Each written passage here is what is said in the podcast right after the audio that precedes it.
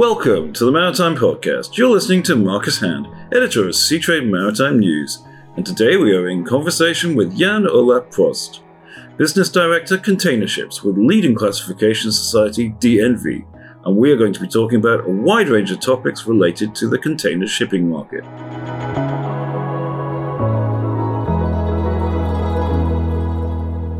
Welcome to the Maritime Podcast, Jan Olaf. Yeah, hello, Marcus. Nice to meet you. Thanks for taking the time to join us. I'm sure there's lots of interesting things our listeners can learn from you today. I'd just like to kick this off with the current state of the market. As we know, we are seeing some of the best container shipping markets in a very long time, and with that, a surge in new building orders. With that, I thought it would be good, Jan Olaf, if you can explain to our listeners what trends you see from DNV in terms of size, fuel options, and so forth with these new buildings in this moment there's a certain demand for container ships. I would go one small uh, step backward, have been seen in the figures because we have in certain area an overaging of the fleet especially in the vessel size below 10,000 and we have seen since 2018 a really low scrapping value. So in this regard would say we see a trend of vessels in two parts. That is one expanding part that is the vessel 24,000, 15,000. There, the market over the Pacific and the Far East market are triggering this kind of enlargement of fleet. And then we will guessing everything below 10,000. We will see 7,000, 5,000, and around 2,000. And that are vessels which needed because to do an overaging of the fleet. And there we would say in former times you had this kind of talking about feeder vessels. Feeder vessels was then seen as 2000, maybe 4000. And we would say this kind of wording is wrong. We would say we see trading area. I will give you an example. One would be a vessel which is for the North European area. If you want to go in the Baltic area, you need, need an ice class. Otherwise, you are not be able to operate in the winter time. If you're going over in the way of South America, you would need reefer capacity. You are transporting quite a lot of fruits. If you're going for from oceanic area to the Asian part, you would see even there a huge demand of fruit and vegetables and meat stuff. So there even you would need a high reefer capacity. So therefore we see more vessels designed for a specific trade. Not the layout, but really that the equipment and the design of the vessel is for trading areas.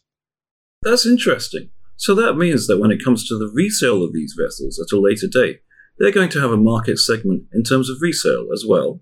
Partial, yes, but there will be always, if you're looking, for example, and that is uh, if you're taking vessels up to 4,000 TEU, I would compare this one with a bus system in a big town. These are running every five minutes. And then you, you have the larger vessel. This is maybe the long distance trains. And there's enough cargo for this bus system. So if you have a vessel which is fitting in the oceanic area for the South America trade, then you easily could use it in the intra-Asia part. And that is the largest area for vessels up to 4,000. But if you built a specific vessel for the Baltic area, there is even sufficient cargo in the North European area so that you could use it. But the ice class, for example, open hatch concept, this is a precondition for this area. So mm, it's not the meaning that you could not use it in the South in the warm area, but mostly you have sufficient cargo in, in that area. So resale, it's maybe not the first focus because you make your earning with the real cargo on board. Looking at things in terms of sizes, so does that mean that something like the traditional Panamax size, which had almost died out, are we now going to see more ships being built of that sort of size range? Yes, and there is, I think we know in the container ship market, which is not valid in other areas, the so called cascading process. So in the past, you have built large vessels, which have been usually employed from the Far East Europe area, and then uh, you took the older tonnage out and have sent it over to, the Pacific. From Pacific, you was uh, switched over to some other areas. Now we're coming to an end that this kind of cascading of the Far East Europe trade is coming a little bit more to slow down. So that means you are not be able to take say younger tonnage out of that trade and bring it over to, to, to, the Pacific and then extend this one further down. So you are building now specifically for your trading area. And that means you have in this kind of Panamax size vessel in fully overaging. They will not be any longer 32 meter beam. That will be 35, 37 meter beam vessels because even there, we coming back to the trading area, they never will see the Panama Canal. And if they could use the new locks. So therefore, that is the reason why we're saying, yes, we're believing on new buildings in the size of 5,500. We will see our new buildings in the size below 4,000, but that somebody will focus on a beam of 32 meter, we are not believing this one. You are designing according to your trading area. And that means you focus on average rate of your container you're looking on your cargo profile and you are not designing specifically for a port or draft restriction or even a lock like Panama. That means 5,500 TEU capacity vessel will have totally different principal dimension as 10 years before. That's an interesting change. Obviously, there are a lot of new buildings coming in. Are there any highlights that you can see in terms of innovation from your perspective, from some of the orders DNV is involved in?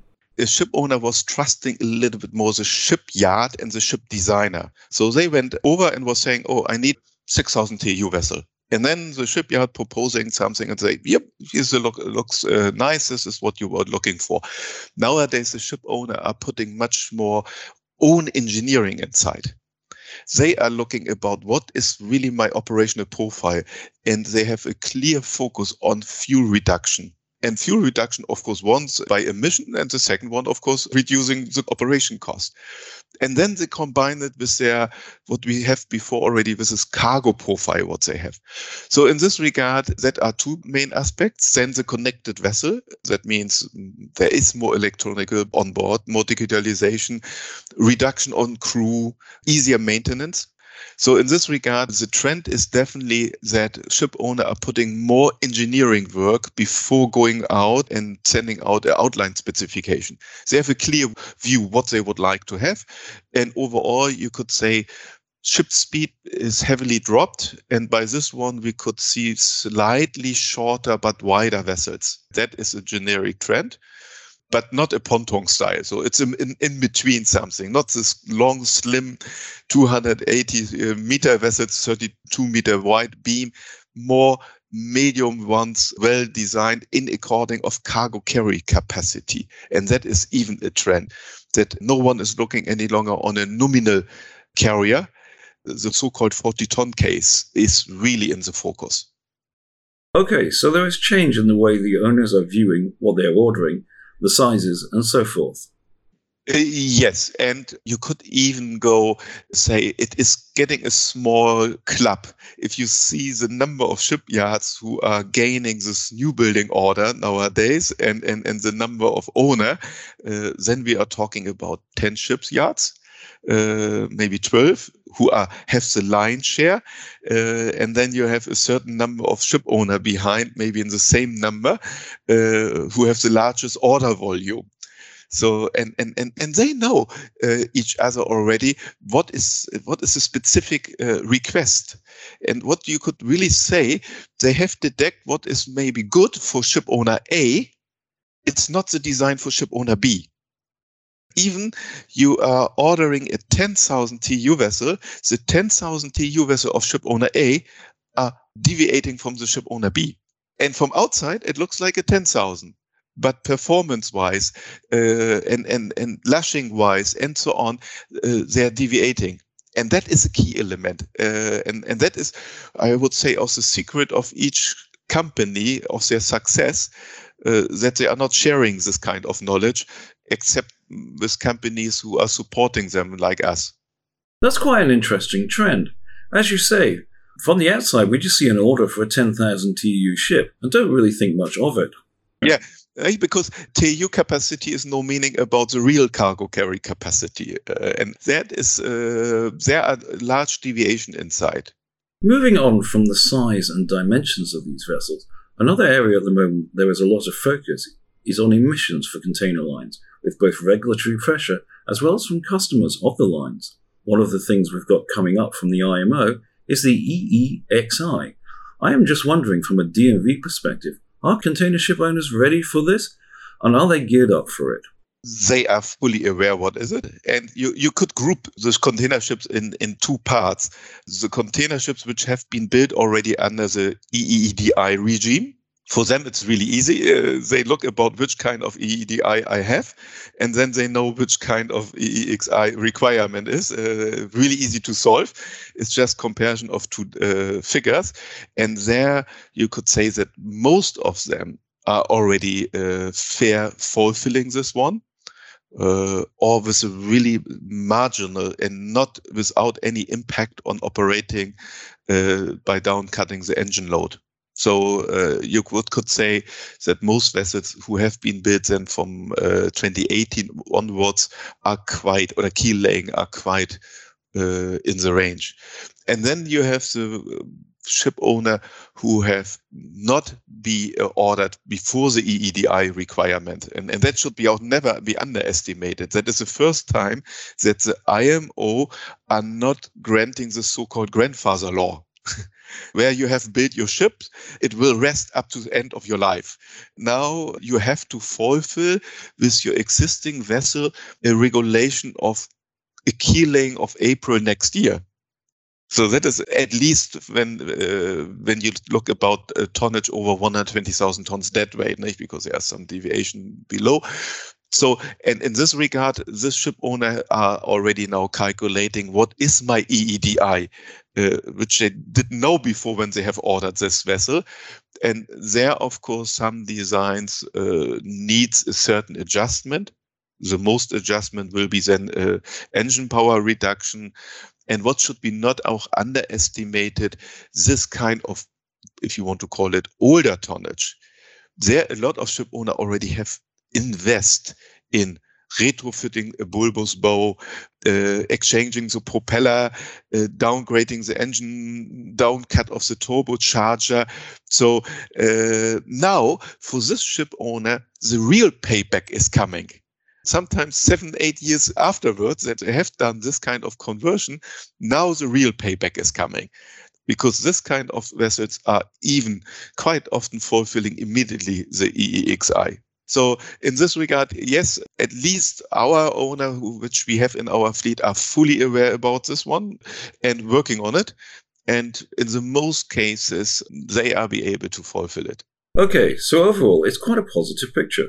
Obviously, you've done a lot of work to make your vessel more efficient in the past. It sounds like it's going to pay off. It, definitely. And and and, and that look that is your solutions which are now offered if a ship owner are not fulfilling this kind of requirement. Let's see what you could do. And quite often line optimization different propeller and so on is then a solution that you could still operate the vessel on a certain ship speed. And if you have done it already eight years ago now uh, you pick up the fruits one time again. Obviously, that's in the next two to three years. And then going forwards, we've got the targets for 2030 for emissions. Listeners should note, this discussion took place one week before the MEPC 76 meeting. Jan Olaf, what do owners of the current fleet have to do to meet that target?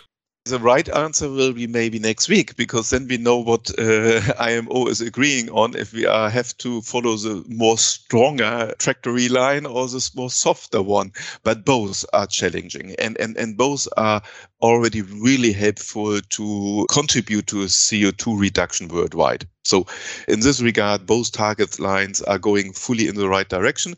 The only one is, of course, for shipping that you have to improve every year. and that is, of course, a challenge. In this regard, we should not underestimate uh, fuel. Because if you're looking in, in, in, in, in the real CII calculation, then you have your annual transport work. This is the cargo, what you are transporting from A to B. And the second one, it is your total emission. And that is depending on your distance, fuel or consumption, and then the largest lever factor, it's a fuel itself, which could uh, bring something in. So for a new building, and this I would now really to highlight, for a new building, you could calculate already now the prediction how to operate the vessel 20 years later after delivery. And that should be a design criteria to be always under the trajectory line. The only aspect is that IMO is making the life for ship owner really difficult because they are not giving any indication what happened after 2030. But if I want to order a vessel now, it will be delivered maybe in 23, 24, then it's only six years old. As a ship owner, have to guess what will happen. So, and my guessing must be it will get only more stricter. so then you could get an indication what you have to do. And then you have the ship owner who will have a vessel in an age close to 20 years. So then maybe you could operate the vessel slower to fulfill every year this kind of uh, further reduction. And maybe some vessels are over 20 years, by 22 years, 25 years, then maybe you could already plan now that you have to replace this vessel. Our guessing is that each vessel we find a solution and that there's a replacement need for certain older tonnage. The first one, a regulator is telling you between 2023 and 2030. So over seven years, we give you a prediction what happened. In between, we tell you what we will do after 2030. So if you take, for example, this um, option one and option two, and if, if you just would extend this kind of grading, then you could at least get a feeling what will happen after 2030. So, but in, on, on one hand, you are a little bit blind what you should do. Coming back to something you mentioned a bit earlier there, and that is fuel type. Obviously, that is something you can potentially change, and we're seeing new fuels under development. And one that we have in existence at the moment, which quite a number of container ship owners are opting for, is LNG. Do you see that as providing a pathway despite the uncertainty you've just described?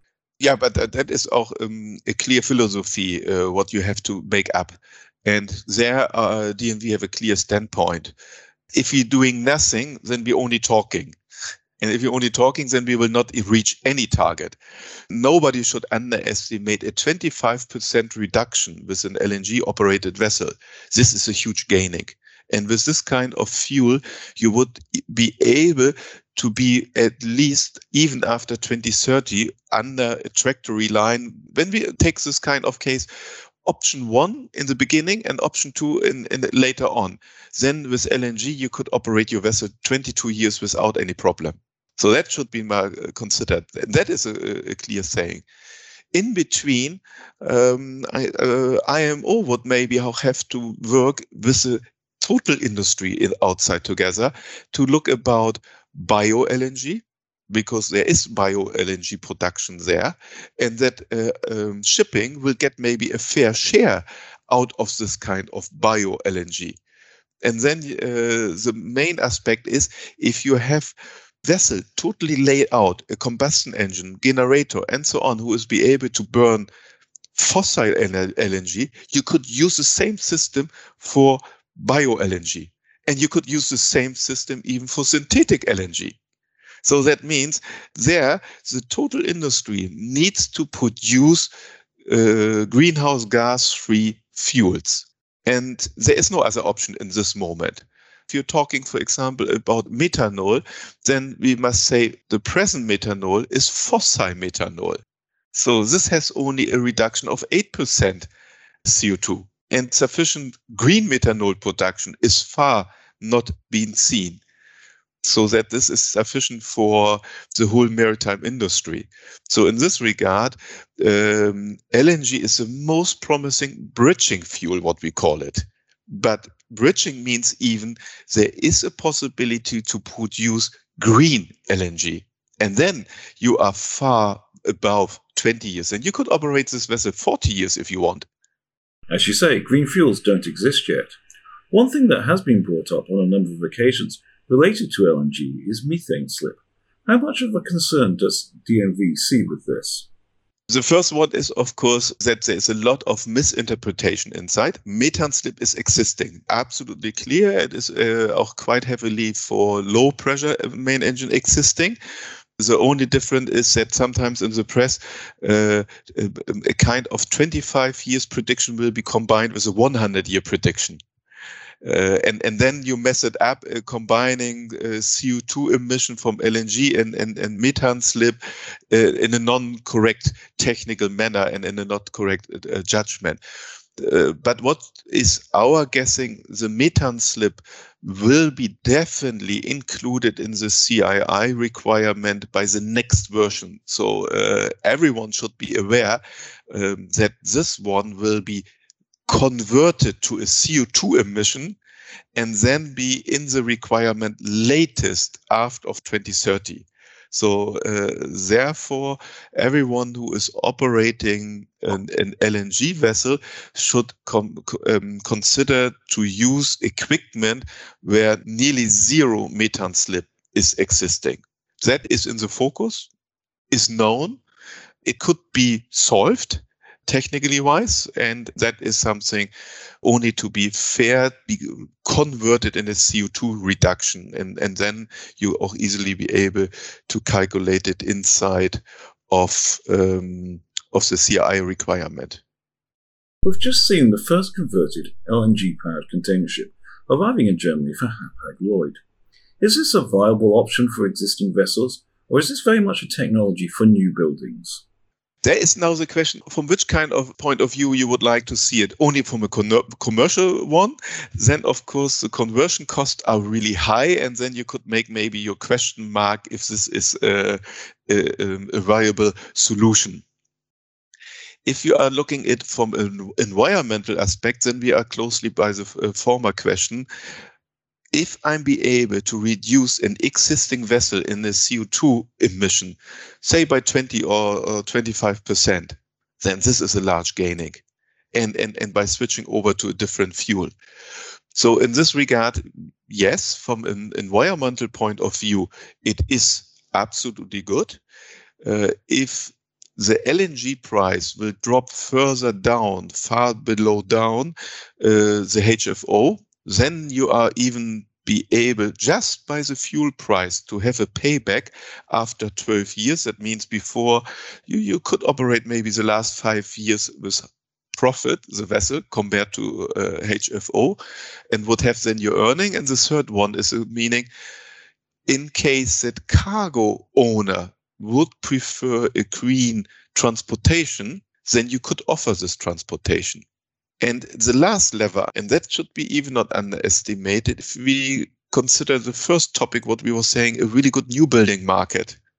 If you would like to have a vessel operating on LNG, then conversion are much quicker than new building. And you're going on different shipyards for this one. So if you would really want to convert, for example, in a 15,000 TEU vessel or a 20,000 TEU vessel, you are be able to do it and have it next year but try to have a new building on LNG. You will have it in 23 or maybe in 24 more. So that means retrofit is even that you are faster to gain maybe your own target in a company to reduce your emission of your total fleet by a fuel switch. Okay, so it's not just a simple commercial question then. It's a fairly complex question of exactly what the company is trying to achieve. Yeah, and another aspect is, of course, a certain reduction on cost is possible if more vessels would be converted, because this kind of pre-engineering would be reduced in cost. Equipment cost would be slightly even reduced because a main engine manufacturer who could sell, I, I would just say 100 retrofit packages, they will give you a credit. But if they have only to build one retrofit package, this is more expensive. This is naturally. So if we would see more retrofits, then actually the retrofit cost drop down. And that is auch even a message. And that should be auch not underestimated. So it's going to be interesting to see what happens with this. It's not as straightforward as I'd imagined. Something for our listeners to look out for is what decisions people make on this. I'd like to come back a bit to the current state of the market we were talking about at the start of this podcast and the unprecedented boom in container shipping.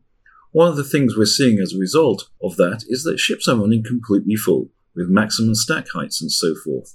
Does this present any particular challenges in terms of safety? We have seen this kind of statement quite often in the press. I would ask you if you're coming in an airplane and all seats are booked, are you leaving the airplane and say, oh, go, my goodness, it's fully booked? Uh, is it safe? No, I, I, would guess you still stay in the airplane and would say, oh, it has been designed that everyone is sitting on one chair. Uh, and the same is for container ships. They are designed for operating in North Atlantic in winter condition by Beaufort 12 fully loaded. So that is the design criteria. So we have seen statement from private organizations in Europe who are saying vessels have been designed for Far East Europe trade. This is totally wrong. Ships are designed for North Atlantic winter condition including the lashing system. So uh, you, you never make any credit that maybe a ship is lower loaded. So uh, therefore, the ships are laid out for this one and are designed for this one. And then the next one is, of course, you have always to look on on on on the on the draft of the vessel still the vessels are not operating on full draft. That means there's even a lot of empty boxes on top of the vessel.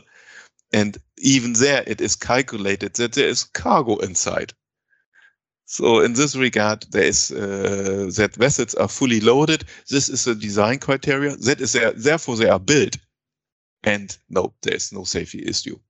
Indeed, it is, and it's obviously good for business as well. So it's good to see. Sticking to the size question, We've got the 24,000 TEU container ship now. Is that as big as we can go? Is there anybody looking to go any larger? Economy of scale, it's always a matter. As a question before, if a vessel is good loaded, economy of scale, it's even more counting. And, and, and, and that is maybe also one reason why a good uh, loaded ship is designed for this one.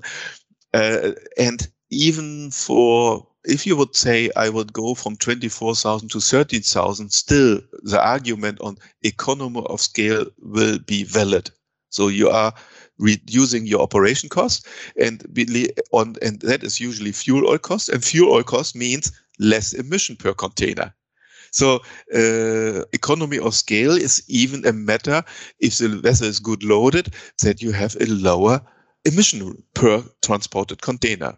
So that would be the first uh, aspect that it is logical to think about to enlarge. But now is the question, are there any restrictions? And the first restriction is the Suez Channel. And now please don't think about what happened at the beginning of, of, of the year. It is the length of the vessels operating through the canal is 400 meter. And then the uh, canal have a relationship of your width according to draft. If your vessel is going larger, you have to reduce your draft. That means if you will build now a container vessel more than 61 meter beam, you have to restrict your draft. And then you could not load enough cargo on your vessel. So that means if you would like to go larger than 24,000, then this would be vessels maybe who have to operate around Africa.